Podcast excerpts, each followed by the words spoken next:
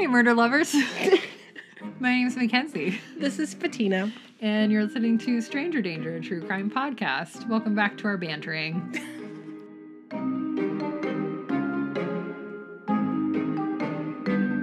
Coming to Amazon near you. Stranger Danger Tasers. Dude, if we got a partner with Amazon, come on, Bezos. Wouldn't that be funny? But speaking of, not necessarily Amazon, but speaking of like streaming platforms, because I was thinking Amazon Prime and everything like that, have you started the Netflix about the mafias in New York? No. Oh my gosh. So like mafias are my shit, okay? like there's I just I said in one of our beginning Big episodes organizations, yeah. yeah, that like you know, Al Capone and like Yeah. all the OGs and you know, and all that stuff was kind of like my intro to true crime. I just like freaking loved it. So there's this new show on Netflix It's called Fear City, New York versus the Mafia. Oh. And I thought it was gonna be one of those like drama docuseries where it's like reenactments or whatever. Not even mafia wives, but I thought it was gonna be like reenactment stuff. sure.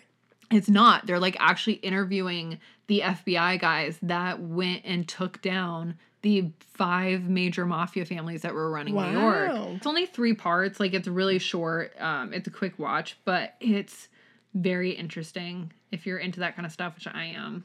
I love it. Well, So yeah, that's what I am. What was that thing that I was super late on watching that I was like, everyone needs Oh. to watch this? trial by media i was like oh my god that's like a year old so fatina posted on the instagram the other day which every once in a while she you'll notice like standard posts are me but then every once in a while something will pop up and it'll If be like there's a GIF on F. it, it was me. yeah it has like an f on it and she signs it It has to be because I have to take responsibility away from Mackenzie if it's stupid or if it's bad. You'll know it's from me. so she posted something on there the other day you posted and that you were watching trial by media and i texted you and i was like girl seriously and you were like all outraged by all these like things that we'd all already seen I was like, Which one was it? The first one was where they were on the Jenny Jones show, or oh yeah uh, yeah yeah and they uh, someone declared their love.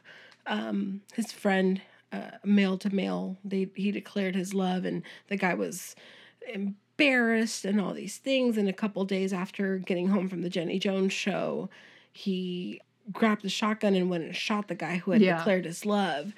But I knew of the case, Mhm. but I was like, "Oh my god, there's a documentary!" And I, I was, it was late night, and I started watching it. First of all, I thought the whole series was going to be on this one thing, and I was Oh, like, "Wow, no. they're moving fast on this. They're telling me a lot of things." And then I was like, "Oh, it's episodial, so Yeah. every episode is something different, but it has something to do with either how to me- how the media influence the trial or influence the case or led up to it." And just the the thinking behind how a jury or a or even in in one of the cases how a defense lawyer used the media to their favor yeah is just fascinating. So- So, if you haven't watched it, if you're behind the times like I am, go watch Trial by Media. I think it's Netflix it's or Netflix, something. yeah well and one of our listeners dm'd us after that one and was like oh my gosh did you get to the one about the rape victim where they televised her name and i was like i know it was your story but i was responding to him because i was Yeah. like um yes like what the hell and so Yeah. having those conversations and everything like that which i was you know i had to take it over for a second Thank you. um mostly because i knew you wouldn't look at them I didn't even see it. so I had to like respond to those. But I also wanted to be like, this is Fatina's story. She's late to the story. I already knew all of this. I knew this happened. I'm on top of these. I actually think that that one came out, I want to say like beginning quarantine, but I don't actually remember. And that's why I watched it. I don't think mm. I was that ahead. But yeah, I think it was like beginning quarantine. And that was one of the first things I knocked out. That being said, I still haven't watched the Epstein one on Netflix, which I know mm. everybody has. So I'm behind on things too. That's a a, a good intro into the Epstein case trial, everything that's going on with it.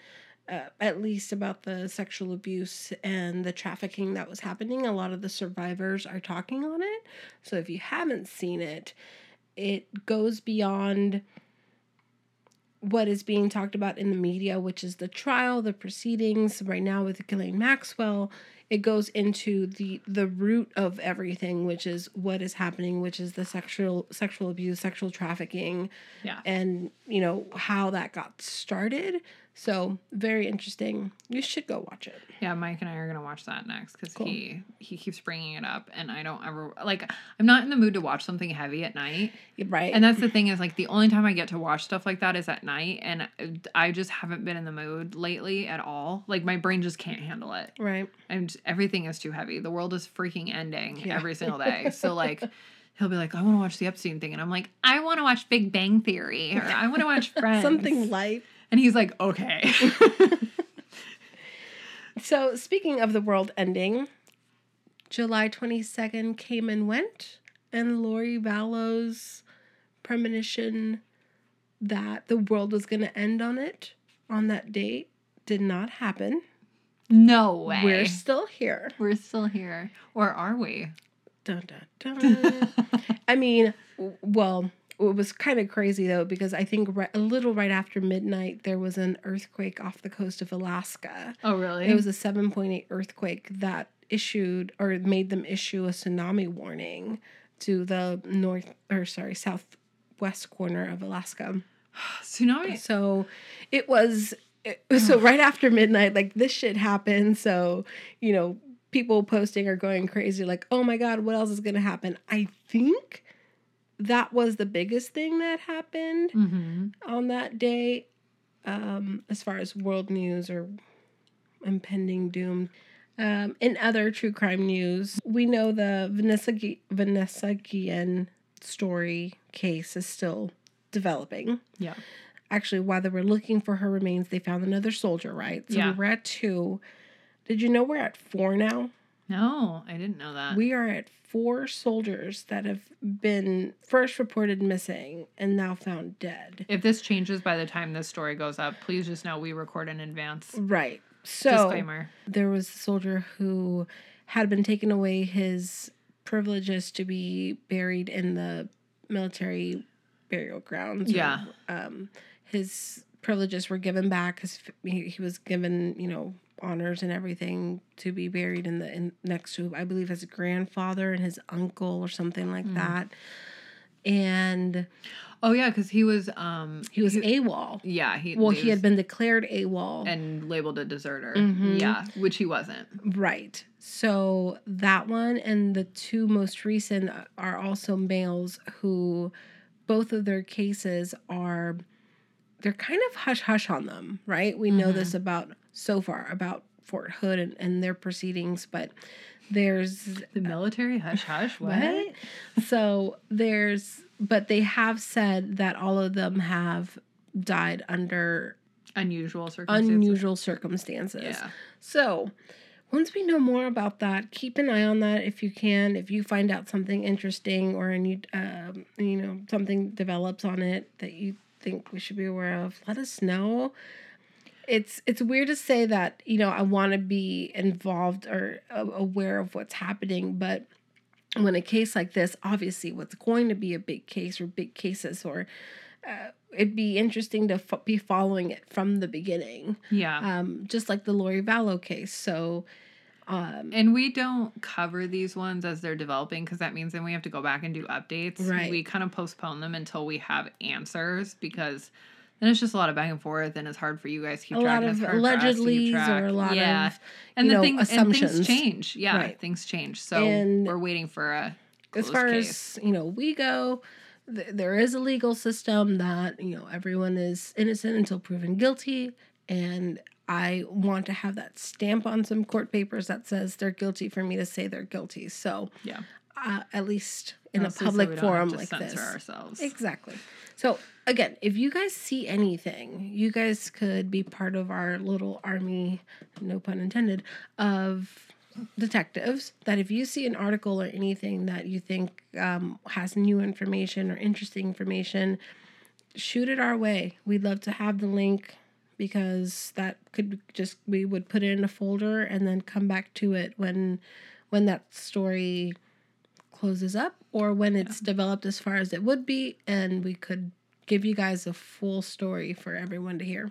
um, I try to do a good job of staying on top of your guys' stuff. So, like, we have a listener who I don't have her permission to use her name, so I won't. But she sent us something on um, Instagram the other day and then sent us a video in our Twitter DMs. Mm-hmm. And Fatina fell down that rabbit hole very quickly, um, did. which I knew she would. And then somebody else actually tweeted us that had just started following us, tw- tweeted us. Just so she um, knows who she is, it was the story of the falling of the cabal. Uh, Oh, yeah. God. I, I literally, like- hours. I told her, I was like, I'm sending this to Fatina. That's how I learned more about the Pizzagate. That's it. Yeah, because she also sent us a clip of that too um, for the JonBenét conspiracy or whatever Mhm. that she was following that. So thanks. You know who you are. But then another somebody that just started following us recently tweeted us on our um, actual like Twitter feed. So I mean, girl, you put your name out there because you didn't DM us. Angela, she sent us transmissions from uh, Jonestown, and th- she was Oh, like, like, the audios? yeah, and she was like, "Oh yeah, some of it is like recordings of mothers yelling for their babies, like things that were being recorded during the actual like Yeah. Kool Aid thing." Um, she sent us that and like tagged us in some things. So like I do, I try and stay on top of it and reply back to you guys. So if you see things like that, send it over to us because one of us is going to be interested That's in it, true. and if it's not one, it's the other, and we pass them back and sometimes, forth. And right. sometimes we're down the rabbit hole together, going, "Oh my god, can you believe this?" Yeah, if you haven't already joined the Facebook group, that's where we put a lot of the extras, a lot of the explicit photos, or a lot of the. I think today we we posted the pictures to Jonestown, and a lot of them, I think we got our first ones that hide, and you have to like agree Oh, yeah, we to gotta- see more. We got a graphic the censorship. graphic right so if you are so inclined uh, like us to know everything about a case including pictures um, because it helps you paint a picture or just you know see what's actually happening. Join the facebook page. Mackenzie said it before we're not going to force feed you those graphic pictures on the more public forums like instagram twitter facebook. We're going to do that on the private page where you've by entering it, you've consented to seeing those or being put on in front of you. So Yeah. And that is Stranger Danger colon murder lovers. That's where you find it. that's correct. Alrighty. I think we've Jabbered enough. yeah, so what do you got today? A murder story. A murder story. oh my god, what kind of podcast do you think this is? All right, so today I'm telling you about the murder of Michelle MacNeill and what everything happening up to it, obviously happening afterwards. This story, oh, I totally dove into. It's a crazy story, uh, almost like any story. What am I saying? We wouldn't So- be covering it if it wasn't. right. Michelle MacNeill. She was born January of 1957. A little bit about her. Point blank, she was beautiful. She Okay. was homecoming queen. She did some modeling work in her early years. She was a wholesome, like small town girl, and she resided in Utah. Everybody loved her. Everybody loved her, Hate lit up a room. she was the type, you know, the quintessential like lit up a room when she walked in because she really did though. She will post pictures They of her. always do. She is beautiful. She almost um reminds me a little Farrah Fawcett.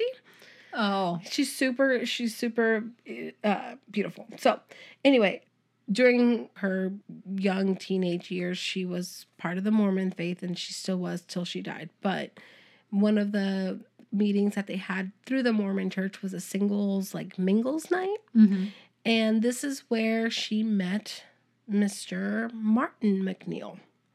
They instantly had a connection. They started going out. He was of the Mormon faith as well.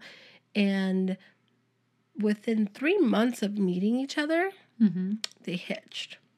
So, Oh. super fast, Sheesh. super young love. I'm going to fast forward on this and I'm going to go back to a little bit of Martin's history because it'll make more sense if I tell it backwards. Because, So are we rewinding or fast forwarding? so I'm fast forwarding right now, Okay. but I'm going to go back. Okay, got it. So they were married within three months. By the time Michelle died, was killed, they had been married for 30 years. Okay. For those 30 years, within those 30 years, they had had eight children. A lot of kids.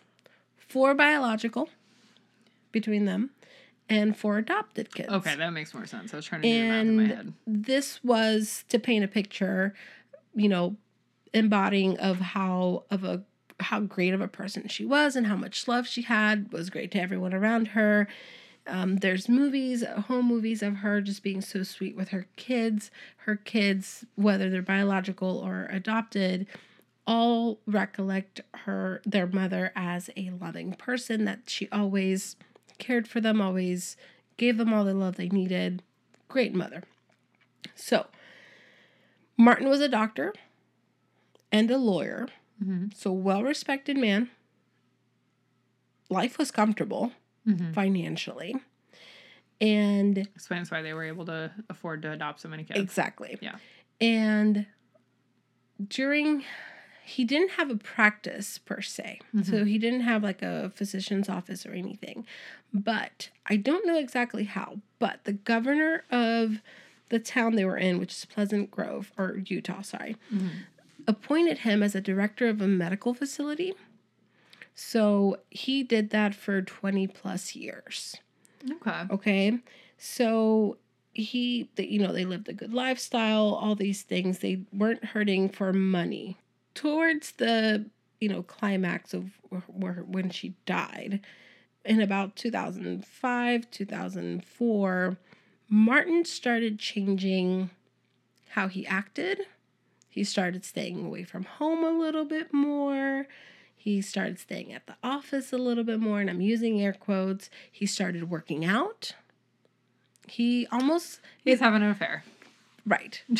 so he's he started working out. He started losing weight. He started lifting weights. He started going to the tanning salon. So he totally changed. This is something that he had never done before. right. And all of a sudden, he's doing this. He's taking care of himself. Some thought it was just like a midlife crisis type of thing. Totally fine. No one thought more of it other than he's starting to look good, you know, silver fox type of thing. Nope. So, If you had a hot wife before and you didn't care, and all of a sudden you start caring, yeah. it's a bad sign. So, out of the blue, in 2007, Martin goes up to Michelle and he says, I paid for a facelift for you.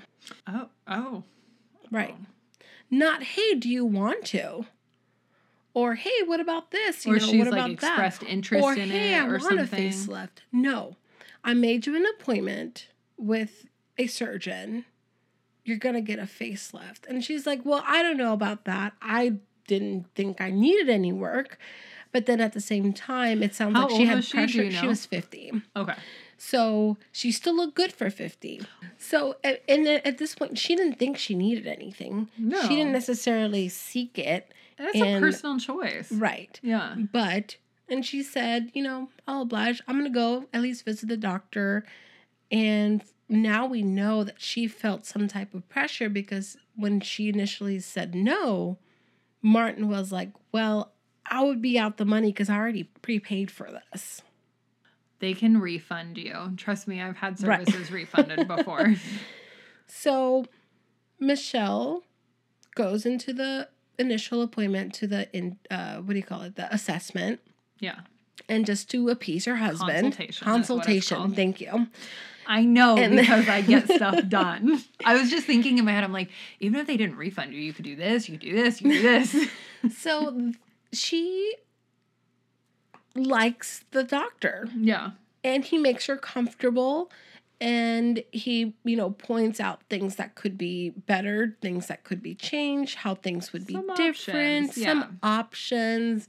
And she's like you know what? I like you. You made me comfortable.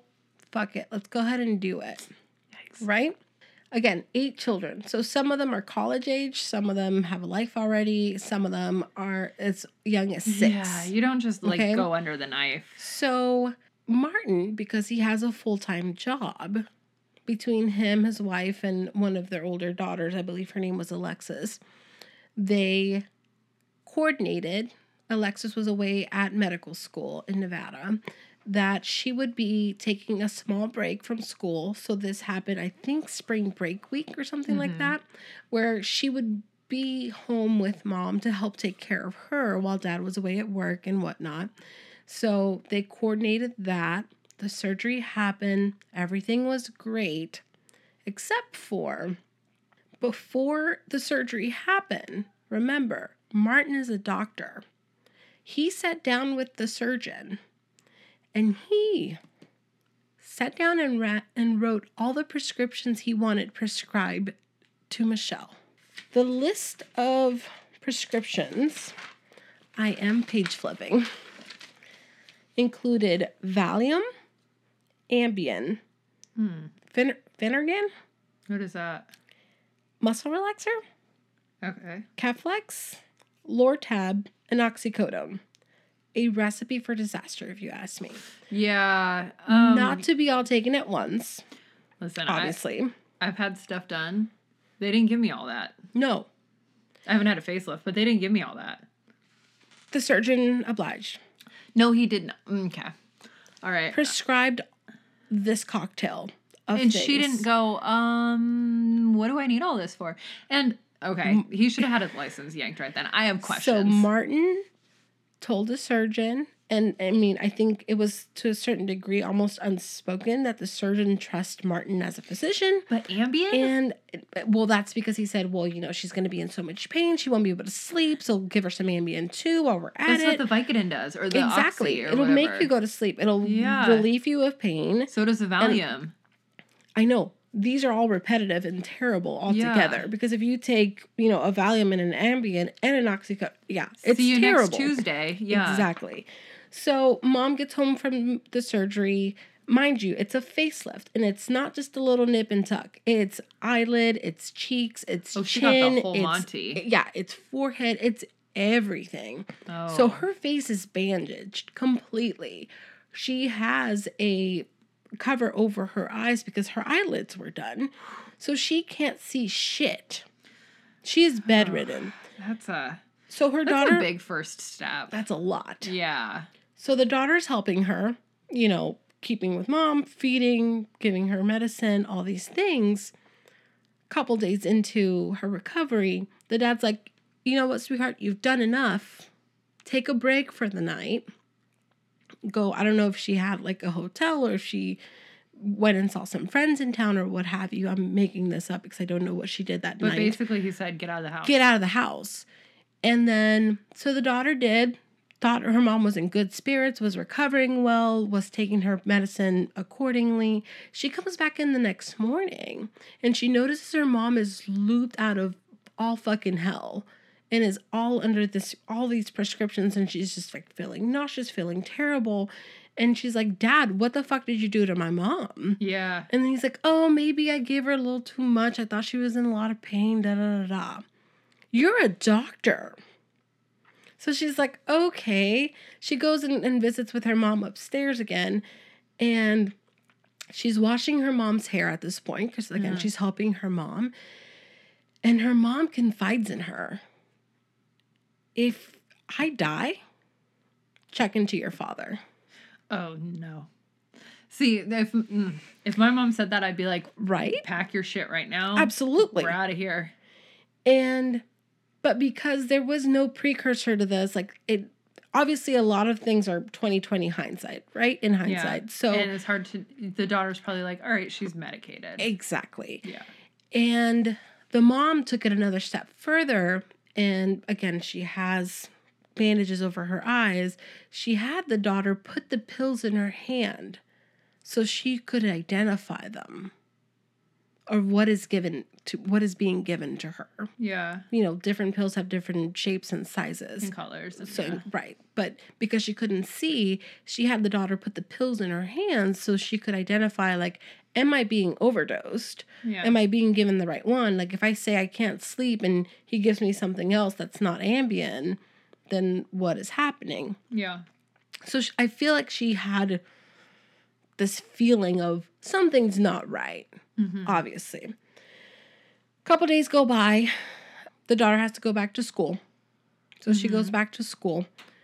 First day back, she misses a call from dad. Not a big deal, right? She's in class, so she couldn't answer it. Yeah. Meanwhile, Martin had picked up, had left work at around 9:30 Mm-hmm. and picked up their 6-year-old daughter from school at around 11:30. Keep that in mind, 2-hour gap. Gets home and has 6-year-old little Ada go upstairs and check on mom.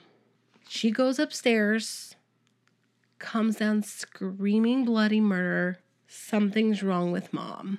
Oh no. Mom's in the bathroom. He has Ada run over to the neighbor's house to try and get help. Yeah. And meanwhile, he's calling 911 too. I'll play the 911 call here in a minute.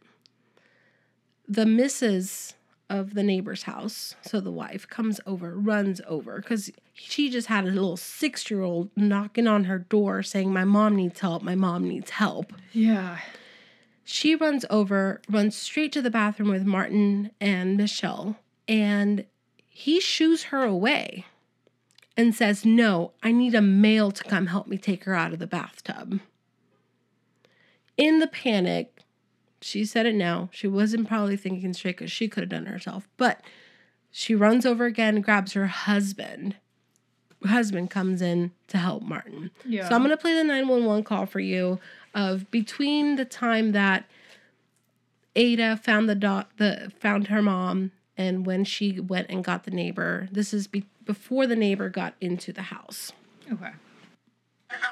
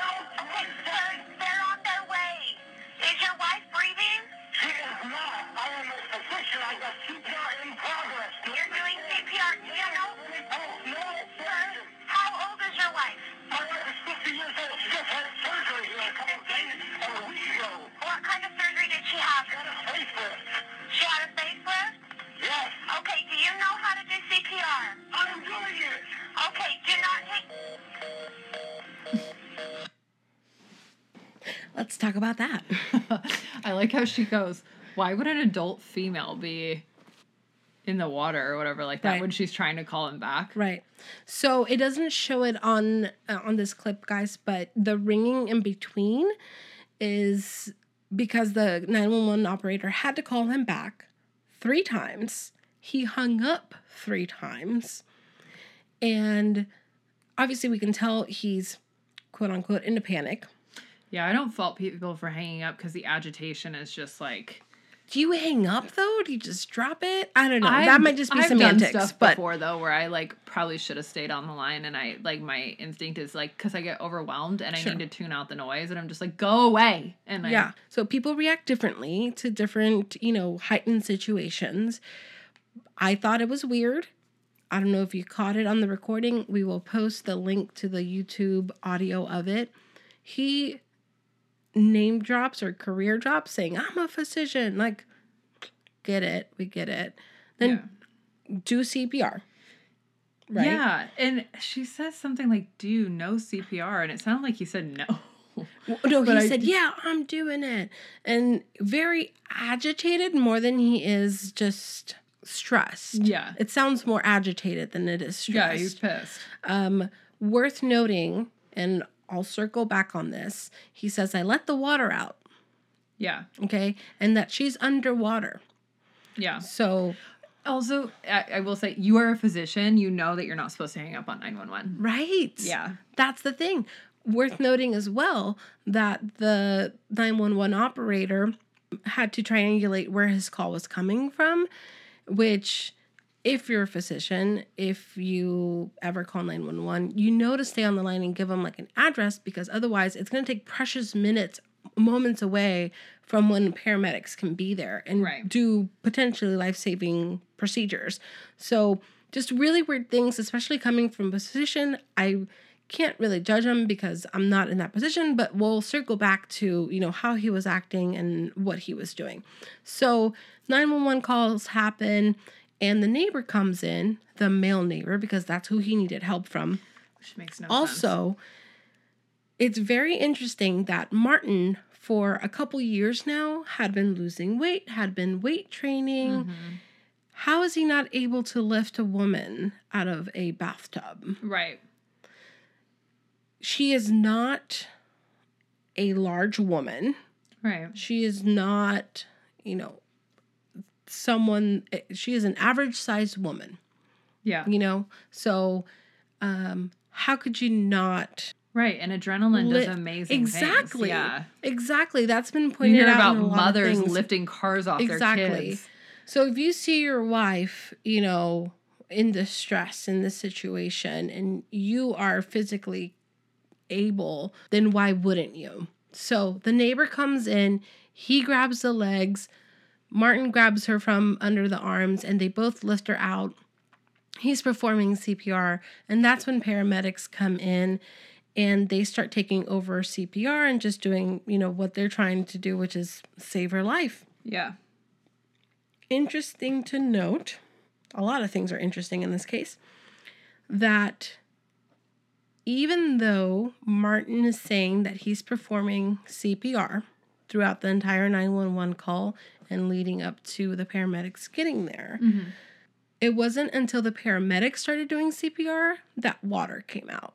That to me, even an untrained detective tells me That he wasn't that doing he wasn't doing it or Yeah. he wasn't doing it correctly. You're a fucking physician. Yeah.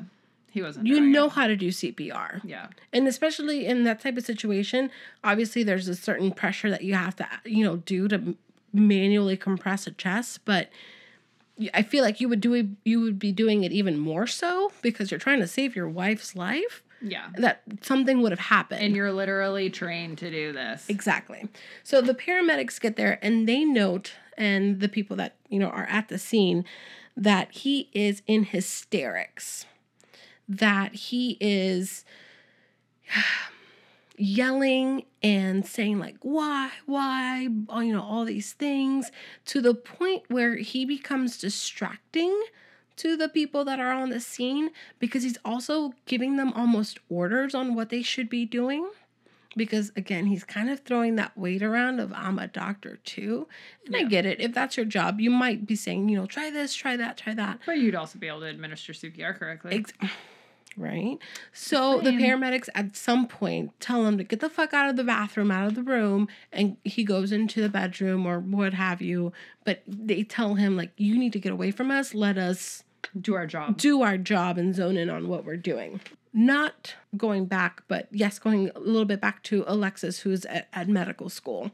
So she gets that voicemail at the beginning of the day in the morning, and she's in between classes. She listens to the voicemail, and it's Martin saying, Hey, your mom's not listening. She's trying to walk around and do all these things by herself. She's trying to take a shower, and I'm telling her just to wait till I get home or whatever. And that's the voicemail. Like, kind of, will you call your mom and talk to her because she's being stubborn? Yeah.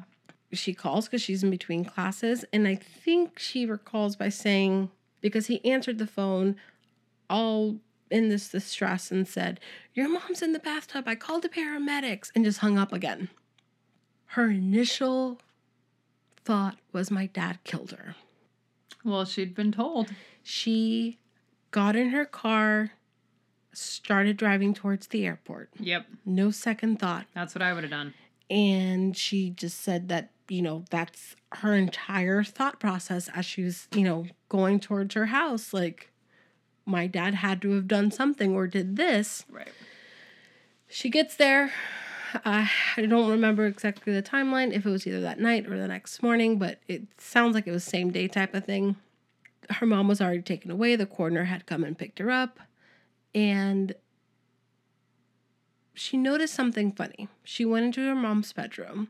And because she had just had the surgery, because she had all these prescriptions filled, she knew where all her drug bottles were at. She noticed that they were gone.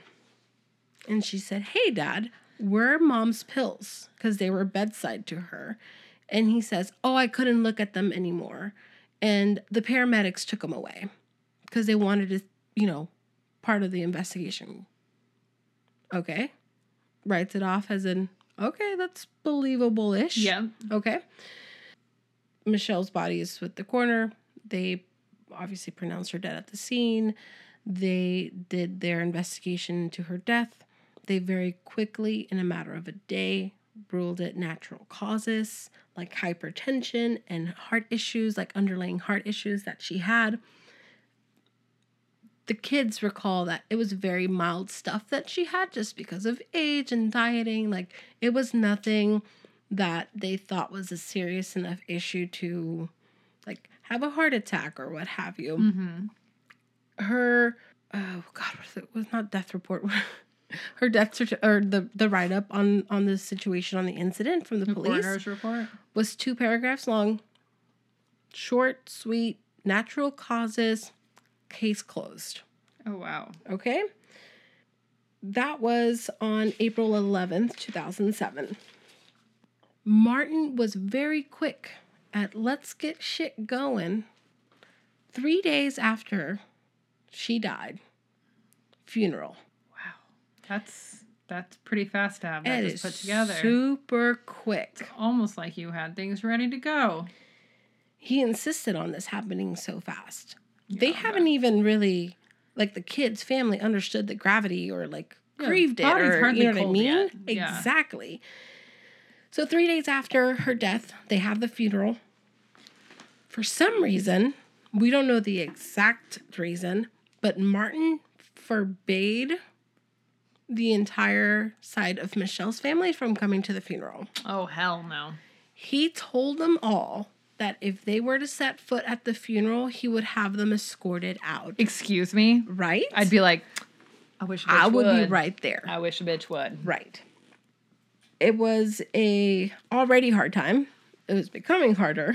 It was all happening so fast. This is just a whirlwind of emotions, I'm sure.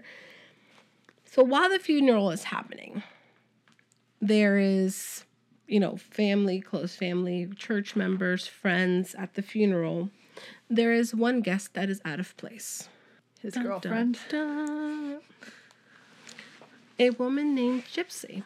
Gypsy. Mm-hmm. That's just bad news. Gypsy Willis. Oh my gosh.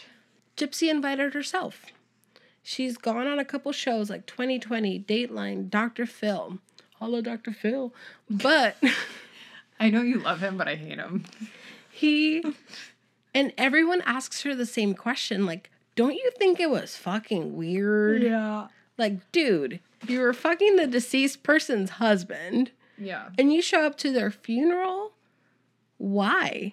And she's gone on record saying she was not invited, that she was there to support Martin, that she knew that he was going to be needing support, and that she was there to, these are her words, pay her respects. And Dr. Phil's like, Do you really think you paid her respects while she was living? Like, wh- why will you show up and pay respects now? Love him. Um, and really interesting. The entire day of the funeral, she sexted him a total of 30 times. Super respectful. Yeah. Yeah. And so obviously, family, friends are not taking note of exactly who's there. The kids, the older kids, kind of noticed her, but not really paid any attention. They weren't hanging around each other as far as Jim and uh, Gypsy and Martin go. So there wasn't any red flags at that point, and she didn't introduce herself to anyone. So they didn't know exactly who she was at this point, right? Maybe someone mom knew. Who knows? Gypsy and Martin met on an online forum that was for quantum physics. Super random. Super random. I think that's where Sheldon Cooper and Amy Fowler met. Right. and she knew he was married. That was never a secret. She knew she was the other woman. Come to find out, they'd been having a relationship for over two years, coincides with the amount of time that he had been starting to take care of himself Yeah. as well.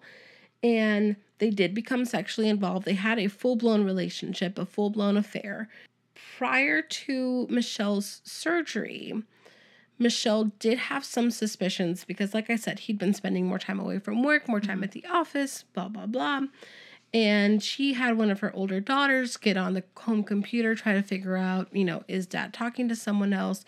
And one of the girls did find something that said, you know, the name Gypsy. So they did know of the name, and this is why it rang bells later. So the mom did have suspicions that he was Yeah. straying. this motherfucker. Less than a week after the mom was buried, after Michelle was buried, he's like, Oh, you know what? We need a nanny in the house. We need a nanny in the house to come help take care of the kids, to come take care of the home stuff, all these things. And I know the perfect You know what? person. No, you know what he did. It's even worse than that.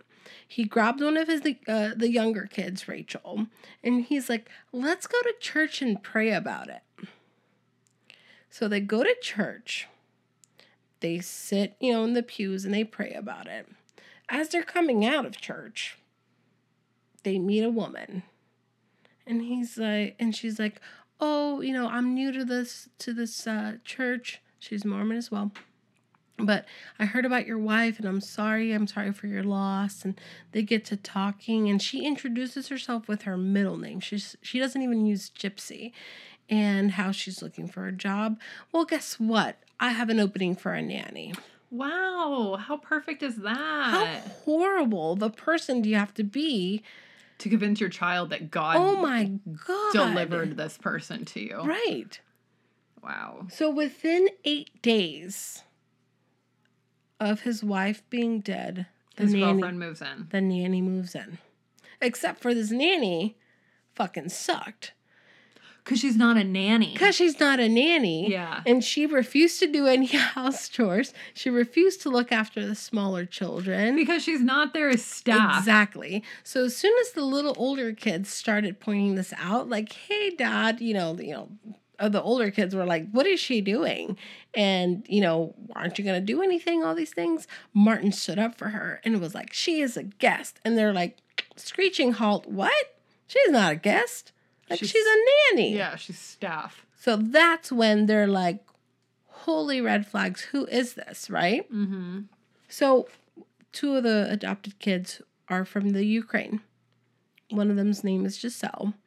And at the time that this happened, she was, I believe, 14 or 15 years old. And because everything that's going on, she still had some extended family in the Ukraine. He's like, hey, why don't you go a couple months off to the Ukraine, visit your extended family for a little bit, you know, just walk away from this world for a little bit, get centered again.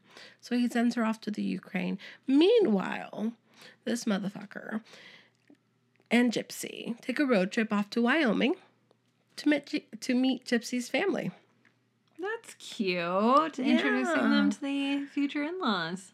At the dinner that night, he dropped on one knee. Of course. And she is so- said yes. This is so predictable. right. And you got to think about it that How long has it been since his wife died at this point? a month. Okay. So he drops down on one knee. He asks her to marry him. She says yes. The family's like, oh, this is fucking weird because as far as they know, they've only been together like a couple a couple weeks. Yeah. That's how much they know. They didn't know even about this man, even though he's been in her life for two years. They never. Some of her family sisters and stuff say that she's a little bit of a conniving bitch. I usually don't call women out of her name, but those are her their words. Sounds So- pretty accurate. um, and that she practiced Wiccan. Is that Yeah. a thing? So, um, and that she had like a shrine and was possibly like casting spells on Michelle. To I, th- there's this whole other angle that I didn't touch, uh, go into too much, but so they come back to Utah. Yeah. they go get a marriage certificate. The date on their marriage certificate as the day that they started their marriage, this motherfucker put down the day that Michelle was buried. What? Yeah. How? Because when you go get a marriage certificate, you can, it's good for 90 days, back or forth. And you can put down like the day that you want, basically your anniversary to How be. obvious do you have to be though? He's a dumbass. it's not It's even that gross. he's a, it's yeah, it's not even that he's a dumbass, it's he's evil. right. That he's literally celebrating the day he buried his wife. as his freedom day, as his my new life is starting day yeah. with this woman. It's actually my wedding day. It's not my dead wife's burial day. Right.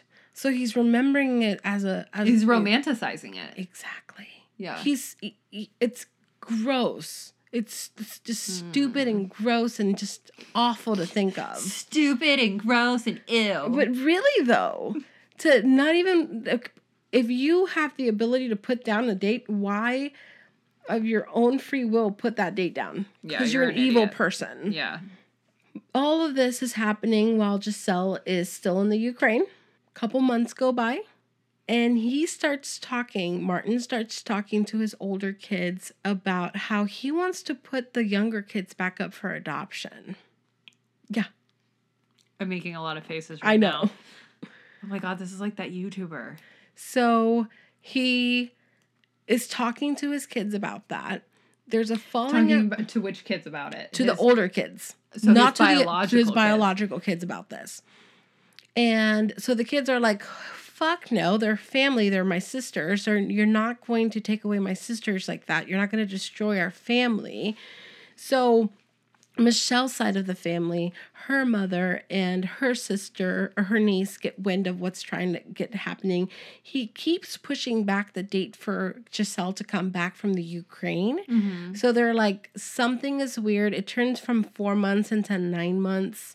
And so they see that he's not making any effort to bring her back. Financials are not an issue. Right. Let's make that clear. He's a fucking lawyer and a doctor. Right. So it's just him abandoning his kid in the Ukraine, not allowing her to come back. The kid is asking to come back. Oh my god. so gosh. the niece, Can you imagine what that would feel like you're getting abandoned. In another country? Your mom just died, Yeah. and your dad is telling you to fuck off. Yeah. And you're like, I can't get home. Right. And so Michelle's niece goes to the Ukraine to rescue Giselle. She goes over there and she finds her, and this is not to jab at the family that she's with, but it is a third world country. She was, you know, it's an extra mouth to feed. They didn't have the money. Martin was not sending her money to go to school or to get food or to supply for her. So they were living where their shower was a bucket and they were sharing one bed for six people. Oh my god. Can you imagine dumping your kid in a Oh my situation God. like that? Yeah. Ugh. Right? And leaving her there, even when she's asking to be brought back to her family. Wow. So the niece goes and rescues her. There's videos of the day that Giselle goes and uh, Giselle, the day before she's to come back, she's super happy, like she's seeing her aunt, all these things, you know, and, and they bring her back. Now, meanwhile, the older kids are like, something's not right. Alexis is convinced, like, you did something to mom, right? And the other daughter knows it as well. All, you know, the older kids know this. So, him and Alexis have a falling out. Mm-hmm. And so he calls this family meeting and he tells everyone, like, you know, we're not going to talk to Alexis, all these things. You know, we're going to excommunicate her, all these things, because he knows she's bringing his shit up, right? So he's trying to She's dump one in the them. Ukraine, excommunicate another, and put. Other ones for adoption. Wow. So while Giselle was in the Ukraine, come to find out that he used Giselle's social security number and put it to work under Gypsy. So Gypsy usurp- usurped Giselle's identification while in the US because Gypsy owed $70,000 to the IRS and she was trying to evade paying back taxes. These are great people. So not only did she started using Giselle's social security number, she st- she got a state ID with Giselle's name on it, her picture. She got a military ID. I'll come back to how military ties in. So she got all these identification forms and Yeah. was completely using Giselle's information for her benefit, mm-hmm. right? Eventually, they get caught for this. They go to trial she gets a plea deal because Gypsy's like, Oh, I didn't know what I was doing. I was just doing what Martin said. Blah blah blah blah. Dumb bitch. Don't You knew what you were doing. You weren't just signing things off blindly. You knew what you were doing. And she's to- and she told Dr. Phil, like, I had all this tax debt and we didn't want it to be completely like garnished from our now new joint account. So we were intending on paying it back, just not right now. So it just didn't seem like that to the law. But so he got four years for this fraud. While he's in jail and the daughters are pressing on this issue, like, I think something happened to mom that wasn't natural. They brought all the evidence that they had up to the governor's office mm-hmm. because they did go to the police and the police were like, no, like I get it. Your dad was cheating, but it sounds like this was natural causes. People do die. She had just had that surgery. She had those access to those pills. So we're, we're not going to look into it case closed, right? So they're like, fuck that. They went to the governor, they went one step ahead, and the governor's office started looking into him. And what they did, two people, two detectives got appointed to the case or to reopen the case. Mm-hmm. And they started digging into Martin's past. So now we know that early on in Martin's young adult life, he enlisted into the military. He did two years. He was discharged uh, medically disabled for schizophrenia. what? Yeah. Curveball. And then collected disability checks from the VA for $3,000 a month for 30 years. Whoa. Yeah. So that's one thing. Jesus. He forged his transcript papers when he was trying to get into medical school. So he was forging the grades or his transcript so he can get into a good medical school. oh no. hmm Somehow, both the medical school, military, all these places or places that he was hired or worked at after this, never found out about a time in his early adult uh, years when he stole a checkbook and bought thousands of dollars of worth of stuff or like stole stuff by fraud uh, check fraud. One of the really weird things that he bought was a lifetime supply of chocolate covered cherries. So fucking weird. Ew.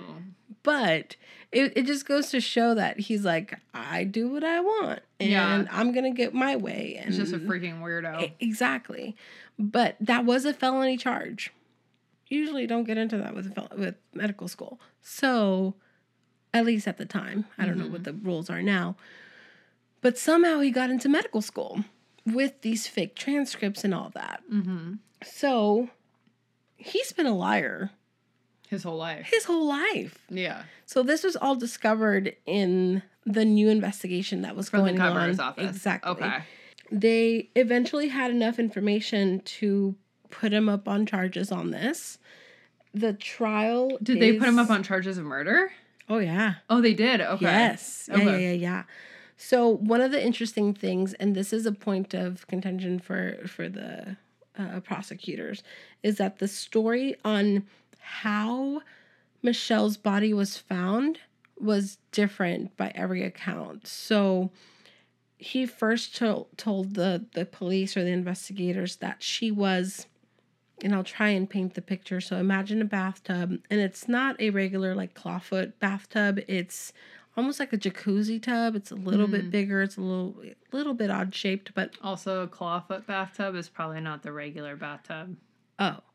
But I meant that shape. Just so It's not um, a shallow bathtub. It's not Yeah. shallow, but the way that he told investigators that he originally had found her body was that knees were on the ground outside of the bathtub. She was slumped over head first into the bathtub with a bathtub full of water. So her face was underwater. Mm-hmm. No. And he's like, oh, I would, you know, she was maybe drawing a bath and she was all drugged up and, you know, just kind of, no, No. first of all. Two, the 911 call, he says something different. He says that half the, the tub is halfway full and that he let the water out. Water was still in there when the paramedics got there. At max five minutes to get a water drain from the bathtub Yeah. right? Even if it's full. She's clothed from the waist up. She doesn't have any um, bottoms on of any sort, which that was consistent throughout. But so that was like, oh, she was drying a bath or preparing for a bath or whatever you. Um, no contusions, abrasions to her head or anything. Oh, I will say that Ada, poor little Ada, she, mind you, she was six, but the way that she recalls is that when she walked in, mom was sitting in the bathtub almost upright with their back, her back up against the back of the bathtub, like you would with the faucet up at your feet, Mm-hmm. eyes open. Oh. Ah. Yeah, That's just. Mm. right. It gives you the heaves. and the neighbor when when he walked in she was like a little more under from that but not with her face in the water Does he ever say why he demanded a guy be in there? or Not no just um what do you call it misogyny. yeah All right. that's what it was i think This is a man's job. right Pull the woman out of the bathtub who's dead. right and i can't do it myself because i want you know another witness here to help me pull it out of the bathtub that's basically what it was because i'm sure he was definitely capable of it Oh yeah. So there's different stories on like how she was found and uh, what's really interesting, and I couldn't find the autopsy report, was whether or not there was any liquid in her lungs. But obviously, from us knowing that the paramedics got water out of her lungs by doing CPR, there must have been some liquid in her in her in her lungs. So how that's not looked into as uh, foul play, I don't know. Right? Yeah. It's odd. It is odd. Lengthy trial. Mm-hmm. Uh, while he was in jail the first time for his fraud charges, two inmates came forward, roommates, that he had confessed to them or confided in them, saying, like, yeah, I killed that bitch. So they testified against him. I'm sure, you know, there's people that say inmates are not trustworthy because they might be lying to get a better sentence or get a plea deal of their own. Mm-hmm. But come on. I don't think they were lying No. as far as saying, you know, what he said. So he was convicted, guilty of the charges brought on him. Yeah. He spent life, or he was sentenced to life in jail. Good. Come to find out that the son, his only son, and his girlfriend were complicit to some degree in the fact that they flushed the pills down the toilet. Oh. I was gonna ask you what happened with those. right. those. So when know they didn't so when the over. the older daughters found that out, they're like, you know, this is all just part of what we need to tell them to start looking into dad. Like this is why we think dad did it. You know, there's it's very different to say the paramedics took him away to you asking your son and your daughter-in-law To flush to him. flush him down the toilet. yeah. I um this is me speculating, and there is speculation that the son felt guilty in some type of way. He OD'd in 2010 with Oh. prescription drugs. That's too bad. So before the trial happened. While Martin was serving his sentence, he applied for a plea or a, an appeal that was denied. Shortly after, he committed suicide in jail as well. Oh, what a sad family. Right. Did um Gypsy ever get charged with anything as an accessory or anything like that? no, no, she did not. And a lot of the the interviews that she's done, she's she's done a lot She's of interviews on capitalizing this. on, it, yeah. um you know she's everyone's asked her this. Did you know about it? Did you have any inkling? Did did you ever force him to do anything? Did you ever tell him like anything along the lines of like "Wh- our life would be better without her. I want me you for or myself yeah. all these things. And she denies all that. Obviously we know that even though maybe and it's not on record that she asked him to do anything per se. I think still his motivation was to be with her. Mhm. why he didn't just get a fucking divorce i don't know other than michelle would have gotten some financial stuff off of him you know what i mean? But dude just get a divorce. Mhm. Yes, Gypsy, I think, was the main motivation behind it and why he did all that he did.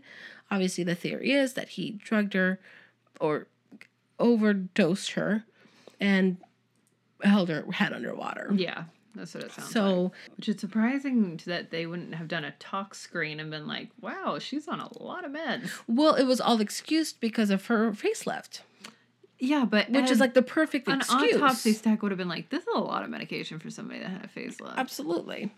A lot of different medications, a lot of medications that combined Yeah. are are Also- dangerous. yeah, and where are these meds? Oh, you flush them? How weird. Right. Because at that point they don't know how many are left or how many were taken, you know. Right. So if you go on YouTube, there's too many. I personally never encountered a case that has so many hours upon hours. I think at least 13 days of trial. Every single person that's on the stand is recorded. It's public record. Oh, wow. Everything is on there. And uh, Gypsy is on there for, I believe, two hours on the stand. They're asking her every single type of question. The surgeon that did the facelift is Yeah. on there. Did and he they, lose they, his license? No. Shit. Because taken correctly, If I she don't has know. I don't wanna underlying condone it. health issues, like a Right. potential, even like a heart murmur, she should not have been given all that so stuff. they did ask him about that because they're like, don't you check with the regular physician, with the, you know, primary care doctor about underlying health issues, da da da. He's like, no, I do my own assessment physically, my own physical. And if the person seems in the right headspace and in the right physical shape to have a surgery performed, I don't go and consult with their doctors because I am a doctor as well. Right. So he didn't consult with any of her primary doctors. But again, it wasn't anything like, Clearing. right. It wasn't anything big that was, she wasn't on hypertension medicine or anything. Yeah. So, um, She not listed so on he the went ahead and, so he went ahead and like did the surgery. Great. But the prescription, and, and that's when they, you know, started going in at him like, why would you do that? And I think it was more of a, a colleagues thing. They're both physicians. He trusted him, and it was under the understanding that you know he would be administering the drugs, and obviously he had that trust that he's a physician and he would be able to do that without overdosing her. So he had that trust in him. I don't. I, don't know why he's still practicing. Yeah, but for me, it's like, why are you like? First of all, who's the doctor here? So who's the one that's actually running the care? Why is the husband running the care? Mm-hmm. Right. Second, the fact that he came in with a list of demands was the wife part of this conversation? Does she know about any of this? I don't know. The way that it's painted No. is that you know he just came in and and And to me, like that's a that's a huge Ask red flag. you Huge shouldn't red be flag. de- uh, prescribing stuff without No. a patient's knowledge. no, absolutely not. So Who ended up with custody of the kids? the older kids, I believe, adopted The younger ones. The younger ones. That's really nice. Um, the uh, Alexis finished medical school. I believe she has her own practice. They they all you know went about their lives. They're Successful. successful. Um, the the kids all stayed together. Good. You know, with with family and stuff, so they did not get adopted out, unlike what he wanted. Ugh. So Ugh. yeah, that's the crazy story of the MacNeill family. Tragedy, Yeah. whatever it was. A lot going on. Yeah. Oh, it's really funny. The the kid when she first saw the name Gypsy in the computer, she's like, "What is this, a stripper? that's a stripper's name." That's what I thought. I was like, oh, but no, that's her actual name. like no yeah, I said it. I'm just kidding. Y'all heard about Gypsy Rose, didn't ya? right. I'm just saying. Eat, eat, eat. Sorry. It's very shining. All right, guys. Well, um, we already told you about the group, so you can follow us on Instagram at a stranger danger podcast. Email us a stranger danger podcast at gmail.com. You can find us on Facebook at Stranger Danger colon a true crime podcast, on Twitter using SD True Crime Pod, and if you have the time, if you have a second, drop us a review on iTunes. Okay, thank you. We'd appreciate it. Okay, bye. Bye. Bye.